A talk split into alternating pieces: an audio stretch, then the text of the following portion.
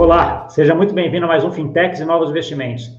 E hoje é dia de celebração, centésimo episódio do Fintechs e Novos Investimentos. Nem eu achei que ia chegar tão longe, mas assim, coisa que a gente está fazendo, que a gente aprende muito e gosta também, segue. Né? Então, assim, esse aqui é o centésimo e virão muitos outros para frente. E nesse centésimo episódio, a gente tem uma fintech que fez e vai fazer muita história no Brasil ainda, né? Uma fintech focada aí na parte de empréstimos, que é a Lendico. E estou aqui hoje com o Marcelo, que é o CEO dela. Tudo bom, Marcelo? Oi, Gustavo, tudo bom? Um prazer estar aqui é, nesse podcast. Inclusive, fico feliz e honrado de estar aqui no, no, nesse marco, né, de centésimo episódio, o centésimo podcast. Fico bastante, é, bastante feliz de, de poder estar participando aqui desse momento histórico. Legal. É, eu que agradeço a oportunidade, a gente até demorou um tempo aí para conseguir organizar agenda, né, Marcelo? Mas que bom que você está tá aqui. Eu queria que você desse aí um comecinho, um overview aí do que, que é Além Dico, como é que você surgiu essa ideia de criar aí essa, essa empresa, essa fintech focada em empréstimos pessoais? Perfeito. A, além de que ela foi, ela começou suas operações, né? Ela foi criada em 2014, 2015. É, nessa época, obviamente, o cenário era bem diferente do, do cenário atual. Então, as fintechs estavam ali no, no seu início, as, principalmente as fintechs de crédito, crédito pessoal, é, eram muito poucas. A Lentico foi a primeira ou uma das primeiras né, a iniciar suas operações. A gente tinha um cenário onde os bancos tradicionais eles tinham ainda boa parte das suas operações focadas nas agências físicas, você tinha muito menos opções online. E a, a Lentico, então, surgiu nessa época com a, com a missão de desburocratizar o crédito, né? de tornar o processo de busca do crédito muito mais conveniente, muito mais fácil e mais transparente também para o, o consumidor.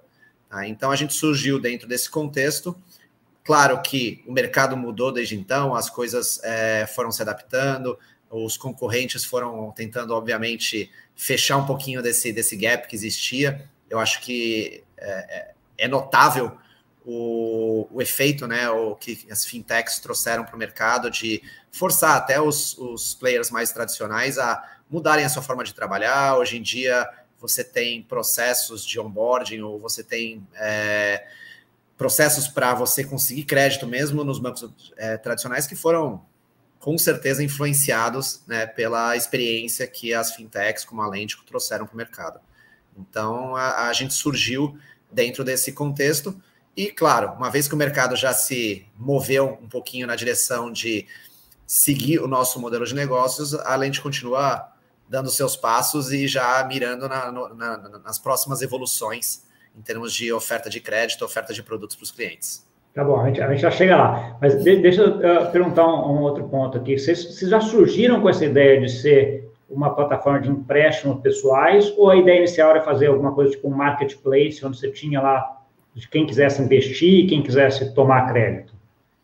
Não, a ideia inicial era trabalhar com um empréstimo é, pessoal, mais especificamente, né, empréstimo pessoal sem garantia, que é o, o jeito mais, digamos, difícil de fazer crédito, né? Então, você está tendo uma né? necessidade, né? exato.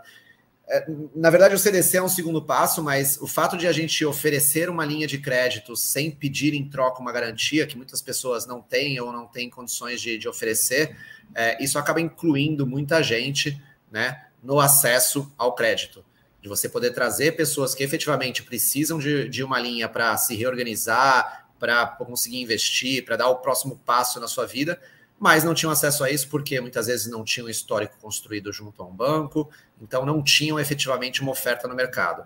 E a Lentico veio trazer essa oferta para esse público.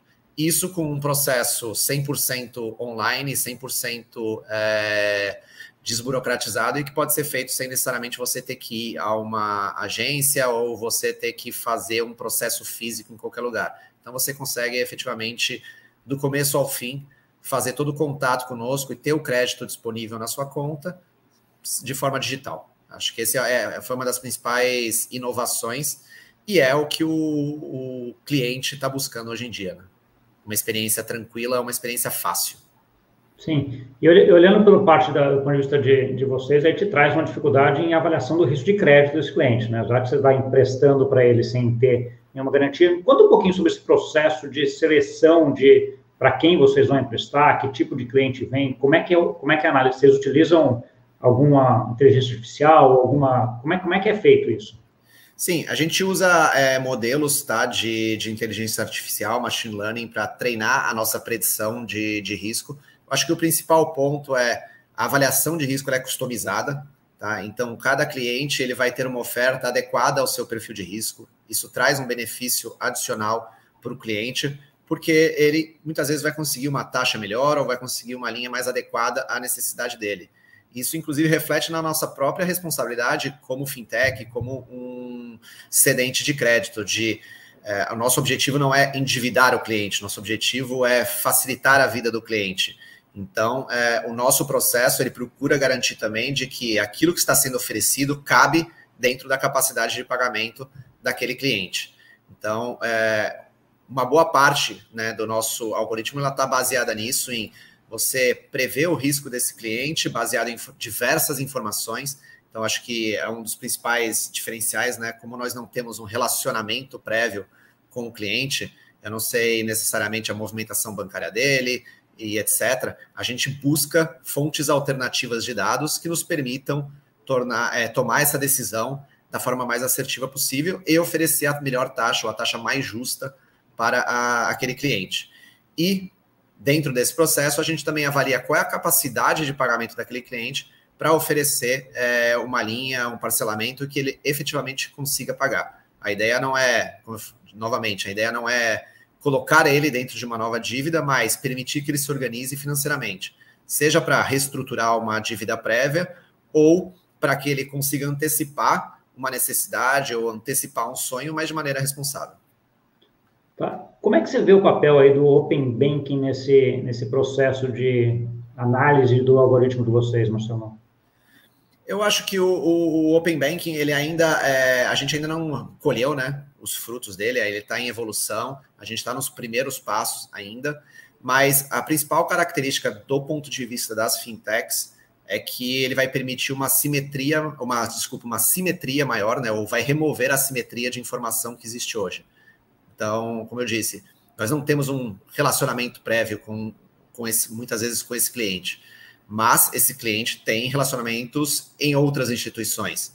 E essa informação, é, uma vez que você é, torna ela não pública, mas que você permite que ela seja compartilhada com outras instituições, isso nivela né, o conhecimento sobre o risco daquele cliente e, novamente, permite que você trabalhe taxas mais justas e trabalhe ofertas mais adequadas à realidade daquele cliente.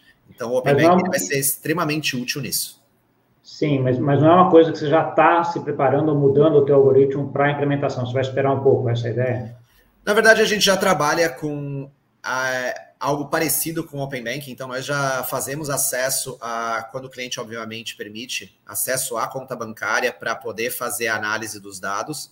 É, o Open Banking ele vai permitir fazer isso de forma mais estruturada, mais confiável e mais padronizada. Então, hoje a gente tem que buscar essas informações de diversos meios, tem que traduzir isso né, para um modelo comum, e isso tudo fica dificultado, porque cada um trabalha num formato, cada um trabalha com um tipo de acesso e etc. O Open Banking vai facilitar muito mais esse processo, vai padronizar muito mais esse processo e vai, de novo, permitir então que a gente tome decisões de crédito ainda melhores e, por consequência, melhores para o cliente. Tá bom. Você já tem algumas centenas de milhões aí em, uh, emprestado nessa, nessa trajetória, né? De onde veio esse dinheiro, Marcelo? Porque, assim, você, como você falou, você não é um marketplace, né? Você não tem investidores do lado que ficam lá tentando fazer o, o crédito. Você certamente vai ter um pool de investidores, um FDIC, alguma coisa. De onde vem o dinheiro que vai ser emprestado dentro da plataforma? Perfeito. É, além de que ela começou as operações lá atrás, em 2015, como correspondente bancário, tá? então representava, na, na verdade, outras instituições mas desde 2018 a Lendico origina exclusivamente para o seu próprio FDIC. Então, existe um FDIC tá, que está estruturado hoje. Nós temos investidor hoje com capacidade financeira para suportar esse FDIC. Então, hoje, é, ter capital para é, emprestar não é um gargalo para Lêntico. Tá? Isso não é, obviamente, necessariamente a realidade do mercado como um todo, mas é a realidade da Lentico é, especificamente. Tá? Inclusive, é, a gente ainda não anunciou para o mercado, é, isso vai ser feito em breve, mas nós trouxemos um segundo investidor para o nosso FDIC, aumentando ainda mais a nossa capacidade de, de fornecer empréstimos. É, hoje a gente tem um, um FDIC com um, um tamanho é, bastante é, significativo e com capacidade, novamente, de atender uma gama de clientes muito grande. Tá? Então, tá a gente está sempre se antecipando, o acesso ao mercado de capitais, ele é sempre viável, é sempre possível, desde que você mostre uma capacidade né, de gerar empréstimos saudáveis e que tenham um retorno adequado. Então, como a Lentico já tem um grande histórico, já está no mercado há um tempo, esse processo fica mais, mais fácil. Mas hoje é, a nossa nosso funding é feito através de FDICs e felizmente pra, pra, pra, para nós, né, isso não é, um, não é uma restrição hoje, não é um gargalo. Tá bom. Quando a gente está tá olhando agora a, a plataforma, eu queria que você dá uma, dá uma ideia para a gente, para quem está escutando aqui, para quem está vendo, o tamanho do, da operação de vocês hoje. Quantos funcionários vocês têm? Quantos vocês já emprestaram? Como é que, como é que você mede isso? Tá. Em termos de números, assim, possa dar uma, uma ideia da magnitude da, da nossa operação hoje, nós já emprestamos mais de 600 milhões de reais tá, ao longo dos anos. Hoje a Lendico, ela tem por volta de 200 funcionários, entre funcionários próprios, alguns poucos é, terceiros, tá? Mas a gente já tem uma operação bastante significativa e que está aumentando. Então, a gente, é, agora até final de 2022, a gente pretende aumentar ainda mais e se aproximar de 300 funcionários. É, a gente tá não necessariamente quer ter uma operação super grande ou super é, vultuosa, a, a gente gosta e pretende se alavancar sempre em tecnologia para ter a operação mais eficiente possível. Tá bom. Então, em termos de distribuição geográfica, Marcelo, onde estão a maioria dos empréstimos? Vocês têm um foco em algum estado? Os, é, a distribuição dos empréstimos ela acaba seguindo muito a distribuição da, da própria população brasileira. Tá? Então, a gente tem é, cobertura nacional, por ser uma operação digital, a gente não tem restrição geográfica tá, dentro do Brasil mas é, os empréstimos eles, eles, acabam seguindo um pouco da distribuição da própria população. Então a gente tem sim uma concentração Sudeste, São Paulo, mas temos é, operações significativas tá, em Nordeste, Sul, mesmo Norte tá, é, e Centro-Oeste. Então a gente tem uma, uma cobertura nacional nesse sentido. Tá bom. Quando a gente fala assim da, da, da persona, né, do perfil do principal cara que toma, ou das personas, né, quem, quem é o principal uh, perfil que procura a Lêndico para tomar empréstimo? A gente pode fatiar isso, Gustavo, de, de diversas maneiras, né? Eu acho que o que pinta, digamos assim, a, a, uma figura mais realista é a gente ainda tem sim uma boa parte das pessoas, é, mais de mais de 40% dos, dos empréstimos ainda são de pessoas que estão procurando reestruturar dívidas, tá? Então, estão buscando trocar uma dívida mais cara por uma dívida mais barata. Isso é bom, obviamente. É, eu acho que esse é um dos papéis das fintechs e é um dos papéis da Lentico, permitir oferecer uma alternativa para que as pessoas possam melhorar o seu planejamento financeiro. Então, faz todo sentido você buscar racionalizar a, o seu passivo e buscar uma dívida mais barata. Então, esse tradicionalmente é um dos principais motivos, mas a gente tem visto é, crescer, tá? É, outros motivos para a busca do, do, do empréstimo. É, investimento em negócios, por exemplo, é algo que a gente viu um crescimento desde o ano passado. Mesmo com a pandemia, é, o número de pessoas que estavam buscando recursos para poder ou investir no negócio próprio já existente ou iniciar um novo negócio tem aumentado.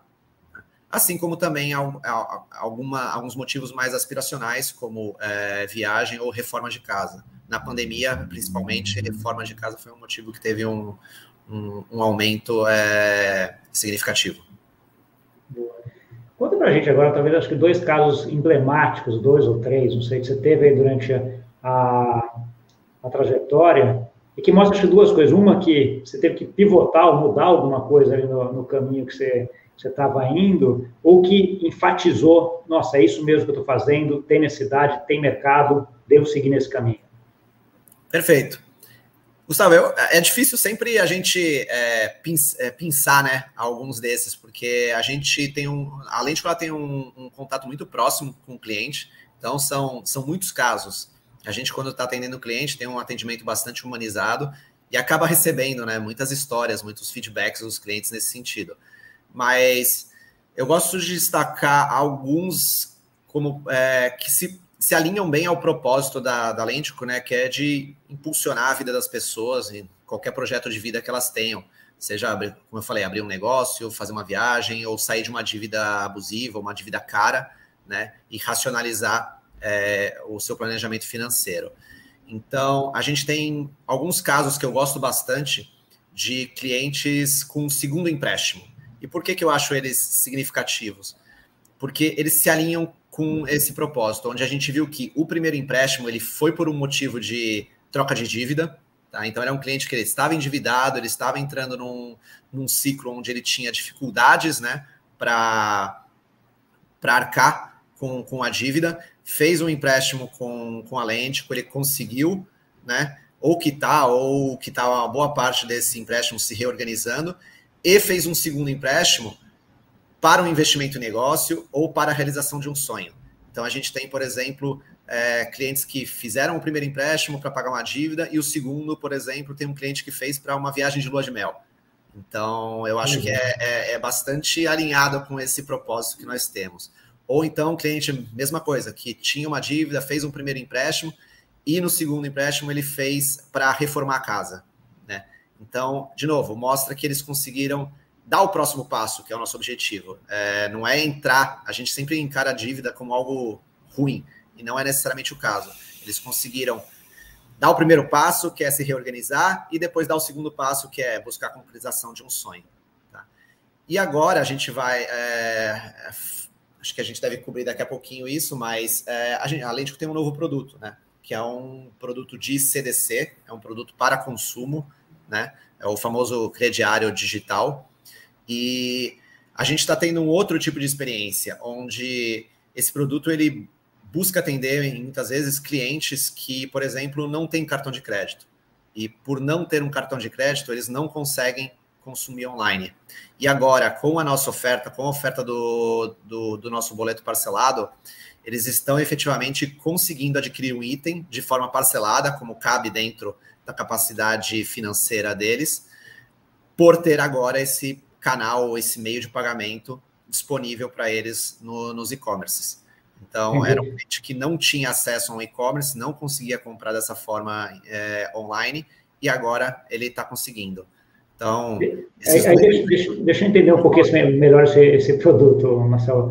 Na verdade, quando você comprava no cartão de crédito, você compra para o vendedor né, que estava vendendo, ele vendia lá parcelado, o risco de crédito era do, do cartão de crédito. Não tinha, quem estava vendendo o produto não tinha, em tese, risco do, de não pagamento, né? No caso do boleto que você organizou, como é que funciona? Para quem está vendendo aquela televisão, ele vende no boleto parcelado, ele continua com o risco de crédito do cliente ou é vocês que assumem? Como é que funciona isso? Não, o risco de crédito, assim como no caso do cartão, fica com, conosco, tá? Eu acho que tem alguns benefícios para o varejista, é, um, como eu falei, o, nem é, não é todo mundo que tem acesso a um cartão de crédito, consegue fazer um parcelado sem juros no cartão, né? E a gente fala parcelado sem juros no cartão, é, sem juros até certo ponto, porque se você não consegue arcar com a fatura, você vai entrar no rotativo e acaba tendo um custo altíssimo, né?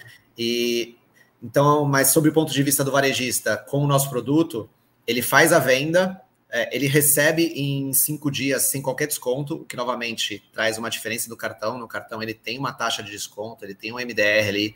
Então, se ele vende um produto de 100, ele não recebe 100 do cartão, ele recebe menos. E no nosso caso, ele recebe o valor integral num prazo menor. E a Lentico fica com o, com o risco né, do financiamento a esse cliente. Então, ele é uma ferramenta bastante importante de aumento de vendas para os varejistas, até porque a gente está trazendo um público que provavelmente não estava consumindo nesse varejista antes, porque não tinha uma opção de parcelamento adequada. Sim, e aí eu entendo que você está abrindo um outro caminho de, de clientes da, da Lendico, né? Que antes era só o B2C, agora você já tem um B2B, porque você precisa também convencer esse varejista, ele virou um cliente teu também, né? Sim, o, ele é um parceiro nosso, né? É um parceiro e cliente. Hoje a, a Lendico, ela está conectada em, nas principais plataformas de e-commerce, isso permite que, a, que os varejistas que estejam é, nessa plataforma, né, que tenham as suas operações de e-commerce dentro dessas plataformas, é, basicamente ativem o produto sem qualquer tipo de necessidade de desenvolvimento ou investimento. Então, é, é uma opção né, de pagamento no checkout que, uma vez que é, esse varejista opte por, é, por ativar o boleto parcelado, é um processo bastante fácil para ele. Então, de novo, é, é um, é um processo com atrito muito baixo, que só traz benefícios para o varejista e tem um potencial de aumento de vendas bastante significativo. Boa. Quando a gente vai olhar no usuário que vai tomar o empréstimo, sempre comenta, sempre que a gente fala com fintech, é que é um processo mais barato e mais uh, ágil, né, do ponto de vista de, de tecnologia, né? Acho que aqui a pergunta para mim são, são, duas agora. Como é que você garante isso? Como é, qual, qual é o teu benchmark? Como é que você vê isso, né? Como é que você, de certa forma, garante, não é talvez garantir a palavra, né, mas atesta que a gente tem, você tem aí uma taxa, um processo melhor do que a maioria, e a outra, onde que a Lêndico ganha dinheiro nesse processo, né, porque também vocês não são uma instituição sem fins lucrativos, vocês estão provendo uma solução, vocês têm algum tipo de, tipo de remuneração também, né? É, nós temos um foco muito grande nisso, tá, Gustavo, em, nessa experiência do cliente. É, é claro que quando você lança um novo produto, é, você ainda está aprendendo com ele, então tem muitas possibilidades de melhoria ainda. Então, o nosso benchmark ele acaba sendo, ele tendo várias, várias fontes. Então, a gente está sempre olhando o que a concorrência está fazendo, a gente está sempre olhando o que referências fora do Brasil estão fazendo e estamos falando com o cliente, que é o, jeito mais eficiente, né? De entender quais são as dores dele, o que está funcionando no processo, o que, não está. E o que for possível a gente endereçar de, disso dentro da nossa plataforma, seja com tecnologia, seja com mudança de processo, a gente procura sempre fazer. Então, é, o nosso produto ele está em constante evolução. É, se ele não oferece a melhor experiência ao cliente hoje, com certeza em pouco tempo ele vai estar tá dentro do, do benchmark das melhores operações, porque a gente está sempre inquieto e buscando essa melhoria. É, agora, em termos de, de monetização, é, isso é um tema bastante comum né, dentro da, das fintechs, e para as fintechs de crédito, como a Lendico, eu acho que é o, é o mais simples de todos. Né? Então, é, é bem direto, é um modelo de negócios que ele já se provou no mundo físico e no, no digital não é diferente, onde é, a gente está oferecendo um, uma linha de crédito e existe uma taxa de juros que é o que é a fonte né, da nossa remuneração em cima. Então a rentabilidade é bem clara. É, ao contrário de alguns negócios como carteiras digitais, cashbacks e etc., onde você fica perguntando muitas vezes aonde né, é, você ganha dinheiro, eu acho que numa, numa fintech de crédito isso é bem, é, é bem claro e é bem tradicional. Não tem nada. Nenhuma é a, taxa de juros, é a taxa de juros do empréstimo, né? não tem um segredo. Tem um, tem um segredo, assim, a gente fala, é, tem uma taxa de juros, ok, mas você precisa ter uma operação onde você seja capaz de é, ter modelos de crédito efetivos que te permitem gerar operações que efetivamente se pagam. Né? Então, a, conhecimento ou a inteligência de crédito é fundamental para que você consiga gerar uma rentabilidade adequada. E quanto melhor for o seu modelo de crédito, quanto melhor for a sua capacidade de predição de risco, hum, você vai ser capaz de é, oferecer taxas menores para o cliente e ainda assim ter uma operação é, com uma rentabilidade adequada. Tá bom. Pegando esse ponto especificamente, quando a gente está olhando esse 2020 e 2021, momento de, de, pandemia, né, Marcelo? Então, assim, com indicadores de crédito piorando, uh, default piorando, como é que foi, como é que vocês navegaram durante esse período? Como é que ficaram os índices de uh, inadimplência dentro da tua plataforma? Como é que foi? Perfeito, Gustavo. É, sim, é, eu acho que é, seria inocente dizer que não teve impacto, tem sim. A, a, a abordagem da lente ela foi bastante responsável, onde nós, por um tempo, restringimos um pouco né, as nossas políticas para entender o que estava acontecendo, ver qual era o impacto, seja em novos empréstimos, novas originações, como também o impacto nos empréstimos já cedidos, já existentes né, na carteira. Então, nós observamos isso por um tempo e depois disso, aos poucos, fomos retomando né, os nossos padrões de, de concessão de crédito é, tradicionais. E nesse processo, é, o fundamental foi falar com o cliente. Então, nós oferecemos possibilidades para postergação de, de parcelas é, e, e, procuramos oferecer alternativas para os clientes que tiveram algum impacto de curto prazo na, na sua renda. Mas desde o, o, a segunda metade tá, de 2020, nós praticamente já voltamos às nossas operações normais. Então, sim, a gente teve ali um, uma cautela logo no início da pandemia, mas hoje a gente está vendo que é, os parâmetros de, de mercado já voltaram praticamente ao seu estado antes da pandemia. Tá bom. Olhando concorrência, Marcelo, é só mercado fintechs locais ou fintechs ah, internacionais também você vê como um possível concorrente? Eu prefiro olhar é, o mercado como um todo. É, as, eu acho que as fintechs, e mesmo as fintechs internacionais, seja que não, não tem qualquer tipo de operação no Brasil ou que estão começando a olhar né, para o Brasil como um mercado potencial, eu acho que a, a, a demanda latente aqui ainda é tão grande que é, é mais produtivo olhar como é que a gente pode atender um cliente que hoje não está sendo atendido do que pensar em competir necessariamente com, com os demais players do mercado. Além disso, a gente tem ainda hoje grande parte né, da, do mercado de crédito no Brasil ainda concentrado nos grandes bancos. Então, é, faz muito mais sentido a gente pensar em atender melhor esse cliente que hoje ainda está no, na instituição tradicional e que não necessariamente está tendo a experiência mais adequada ou a, a valorização adequada que, que ele tem devido àquele relacionamento, do que a gente pensar em estou competindo com outras fintechs. Eu acho que a, as outras fintechs elas nos ajudam muito mais em expandir o mercado do que necessariamente em se apresentar como uma concorrência. Tá? E o mesmo se aplica às, às fintechs de fora. Eu acho que qualquer um que vem aqui para trazer uma disrupção para esse mercado nos ajuda. A gente, a, a Lentico como uma fintech, um dos princípios é que a gente tem agilidade para absorver, né, ou para entender mudanças no, no mercado e se adaptar rapidamente a isso. Então, eu, eu vejo muito mais nesse sentido. E, e, o Brasil ainda tem uma, uma população sem acesso a crédito muito grande.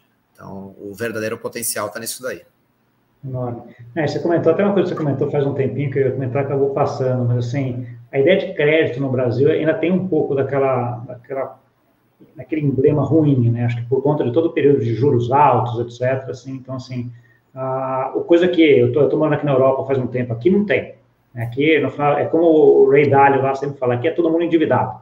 Né? Então, assim, porque você, a casa sua não é sua, o carro seu não é seu, você, você vai pagando isso uh, via dívida, coisa que no Brasil ainda não existe isso, né? Então, assim, uh, eu acho que você tem esses dois lados. Um que é um, um pedaço da população que ainda não tem acesso, e mesmo o pessoal que tem acesso, né, acho que ainda não está ainda em níveis internacionais de taxas de endividamento, endividamento saudável, aí sim, ah, como ah, aqui fora, né? Então, acho que tem mercado aí para todo mundo, com certeza, né, Marcelo? Sim, eu acho que a nossa realidade ainda está muito diferente, né, desse, desse cenário de fora do país, principalmente devido a, a nossas taxas, né? Então, de novo, o crédito não é algo ruim, desde que usado da maneira correta, né? E o mundo civilizado, digamos assim, onde você tem taxas de, de juros mais baixas, e utiliza isso de maneira bastante efetiva, né? Então, permite que as pessoas façam a expansão do seu patrimônio através do crédito, mas de uma maneira onde elas não, não entram num ciclo, né? Onde ela fica endividada e não consegue efetivamente é, progredir. É, isso facilitado, obviamente, pela, pelas taxas menores. Acho que a gente tem passos ainda até chegar a esse nível de, matura, de maturidade. Tá bom. Outro ponto que até permeou muito essa, essa nossa conversa até, até aqui, mas foi a parte de educação financeira, né, que tem a ver tudo isso que a gente está falando. Como é que você vê o papel de vocês na educação financeira do usuário de vocês? Ótimo. É, esse é um assunto que me interessa bastante. Eu acho que a Lentico ainda tem muito a, a fazer nesse sentido. Né? É, a gente hoje busca fazer isso de que maneira? como eu falei, a gente ajusta a nossa oferta à real capacidade da, daquele cliente. Né? Então, a gente está ajudando o cliente a entender é, qual é a capacidade de pagamento dele, qual é a parcela que cabe no bolso dele, para que ele sim possa ter acesso à linha de crédito, mas que ele consiga fazer o repagamento disso depois de maneira responsável, de maneira saudável, mantendo né, o, a, mantendo a, capacidade dele de arcar com o dia a dia né, que, que, ele, que, ele tem que, que ele tem que tocar. Então, hoje a, a nossa, o nosso foco está muito mais na, na educação financeira nesse sentido, de ajudar o cliente a tomar a melhor decisão na hora de é, obter o um empréstimo, mas eu gostaria sim de expandir nossa atuação para educação efetivamente, né? Garantir que, que o cliente entenda depois é, como não cair numa dívida novamente, como não entrar novamente numa situação onde ele não consegue é, com, a sua, é, com a sua capacidade de renda hoje, é, viver de maneira compatível é, com, com a sua renda. Então, é, é, muito nesse sentido. Eu acho que eu não vejo ninguém no Brasil hoje que tenha, que tenha conseguido entregar isso de maneira efetiva, tá? mas eu acho que é sim papel das fintechs cada vez mais andarem nessa direção. Tá bom. Como é que você avalia sucesso né, desde que você começou essa trajetória até hoje, né, assim, qual que é os teus parâmetros de sucesso e fazer um exercício de futurologia agora. Marcelo está 10 anos na frente, olhando para trás, o que, que ele gostaria de, de, de, ter feito durante os próximos 10 anos? Perfeito. Olha, sucesso a gente mede no, no dia a dia, seja. É, eu não gosto de restringir a um, a um, a um indicador único, né? Então, agora a gente deve terminar o ano com um crescimento significativo em relação ao ano passado. Essa é uma métrica muito boa. A gente é, vai terminar o ano com um novo produto e um novo produto com crescendo, seja na sua base de varejistas, como também é, em operações para os clientes. Esse é um segundo indicador. Mas a gente tem outros, né? De é, qualidade de atendimento ao cliente, justamente desses feedbacks que a gente recebe dos clientes em como é, o nosso produto propiciou que ele tivesse uma mudança na vida dele, que ele pudesse evoluir dentro da vida dele. Então, acho que é uma coleção de, de métricas que a gente tem. E outras que indiretamente refletem isso, né? Então, como eu falei, o aumento do time, nós saímos de é, cento e poucas pessoas no ano passado para já 200 pessoas esse ano, vamos chegar em 300 e assim vai.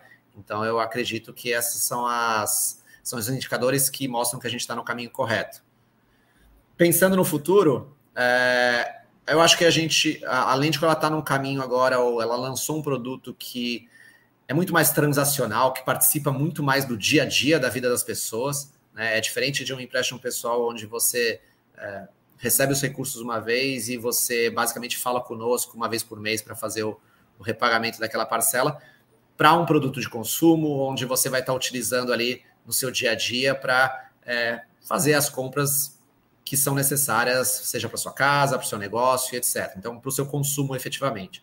E é, eu acho que o, a gente, o, esse mercado né, do crediário ele já é bastante estabelecido no, no Brasil, mas a experiência digital dele ainda é muito incipiente. E eu entendo que nós colocamos as fundações para que a Lentico seja é, líder nesse, nesse segmento. Então, pensando daqui a 5 anos, 10 anos, o que eu vejo é isso, né? É, eu acho que tem potencial, eventualmente, até para a gente substituir o cartão de crédito e ser um meio de pagamento efetivo, né? Que permita que as pessoas consumam, seja no, no mundo online, seja no mundo offline. Sim. É, você estava comentando essa, essa, essa, esse produto novamente, eu estava aqui pensando comigo que a gente vai entrar agora com o Pix programado, né? Que também daria para fazer uma coisa similar, mas o Pix você tem que ter conta bancária no final, né? Daí ele volta no mesmo problema que você não soluciona, né? Então, por isso que o boleto ah, facilita isso, é o melhor caminho, né? Eu, eu vejo da seguinte maneira, o Pix ele é uma ferramenta, né? Então, é, o fato de ter conta hoje em dia, eu acho que é uma barreira cada vez menor. Então, a gente tem uma profusão de, de contas digitais. Hoje em dia, você conseguir ter uma conta digital é um processo bastante simples, né? Só que você só ter a conta não resolve o seu problema, você só ser capaz de fazer um Pix não resolve o seu problema. É, a ativação dessa conta ou você conseguir começar a transacionar nessa conta muitas vezes depende justamente do crédito. E é esse o ponto onde é, nós entramos. Então a gente permite que um cliente que de repente está começando o seu a sua vida financeira, digamos assim, eventualmente tem acesso a um crédito e aí a partir daí construa um histórico de forma responsável né, e consiga a partir daí utilizar essas ferramentas da carteira digital, do Pix, né, para conseguir efetivamente transacionar. Então, é, de novo, eu, eu enxergo como é, é, o Pix como um facilitador muito grande. Ele melhora muito a experiência do cliente, seja em receber o recurso, seja em utilizar o recurso, seja em fazer o repagamento da, do crédito que ele obteve. Mas continua sendo uma ferramenta. Eu vejo que a, a base para tudo é você ter a capacidade financeira e o crédito ajuda muito nisso. Sim, mas a minha pergunta aqui era mais no sentido de que você poderia ter um produto que é o boleto programado ou poderia ter um, produto que seria o PIX programado, né? Assim, do ponto de vista financeiro, eu acho que não vejo, não consigo ver diferença em relação a esses dois produtos, né? Assim, mas eu entendo que um você precisa ter conta bancária, né? E outro não, né, Marcelo? É por isso que vocês optaram por ir para o boleto ou simplesmente para o boleto ser o boleto aí que é o mais utilizado e todo mundo está mais acostumado também? Acho que é um conjunto das duas coisas. É, sim, é, o fato de o brasileiro estar tá mais do que acostumado com o boleto, ele foi um, um, um fator grande. É, é, o suspeito principal, né? Você quer fazer alguma coisa via boleto, porque todo mundo sabe o que é boleto, né? todo mundo sabe o que é crediário, todo mundo sabe o que é boleto. Então a gente juntou as duas coisas, colocou dentro de uma roupagem digital. Então essa é a, primeira, o primeiro passo no sentido de você trazer o cliente para dentro desse, desse canal, só que num contexto onde ele está acostumado, onde ele está mais familiar. Tá? É, aí, como eu falei, o Pix nesse sentido, eu acho que ele é um próximo passo, ele está no nosso é, roadmap, a gente deve estar tá colocando isso dentro do produto em breve mas ele é uma ferramenta que facilita isso. Então, a gente dá o próximo passo que é, ok, será que o boleto é a melhor ferramenta mesmo? A gente pode te oferecer uma experiência melhor, né, mais rápida, mais conveniente, ao integrar isso com o Pix. Entendi, entendi. Está chegando aqui mais no, no, tempo aqui que a gente programa para esse episódio, Marcelo. Eu queria que você deixasse duas coisas. Uma, mensagem final, né? E outro, quem quiser ter contato com a Lendico, onde encontra vocês? além de como é uma operação digital, nós estamos é, online. Então, é, basta procurar para o empréstimo pessoal no nosso, no nosso site, então www.lentico.com.br. Lá você vai ter como começar esse processo da sua análise de crédito e para até obter os recursos. E para o boleto parcelado, nós estamos no checkout dos, dos varejistas. Então, a gente hoje está é, em diversos varejistas, mas aumentando é, de forma acelerada dia a dia. Então, quando você tiver necessidade de consumir online, procure ali no checkout a opção do, do boleto parcelado, ou se quiser, a gente no site também tem hoje uma lista dos, dos varejistas onde já estamos integrados. E essa lista aumentando, como eu falei, de maneira muito rápida, é, dia a dia. Tá ótimo.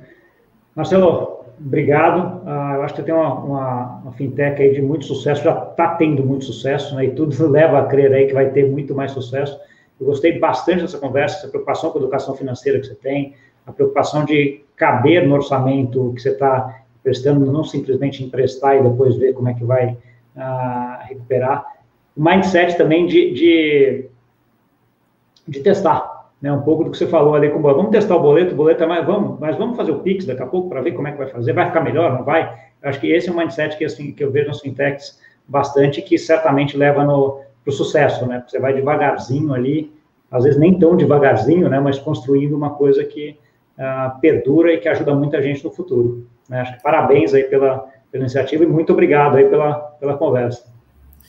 Eu que agradeço a oportunidade da gente ter essa conversa. É, novamente, parabéns pelo centésimo episódio e sempre à disposição para qualquer necessidade que a gente precisar de outros assuntos. Acho que tem bastante. O mundo das fintechs é bastante amplo, então acho que tem bastante pauta, sempre disponível para a gente conversar. Tá ótimo, obrigado. É, para você que nos viu, muito conteúdo legal, centésimo episódio já. Quem diria que a gente ia chegar aqui, né? Muito obrigado aí pela, pela audiência nesse período todo. Não esquece de dividir com aquele amigo e amiga que gosta desse assunto. Conteúdo muito bom aqui, de novo, no Fintechs e Novos Investimentos. E vamos para os próximos episódios. Obrigado. Tchau, tchau.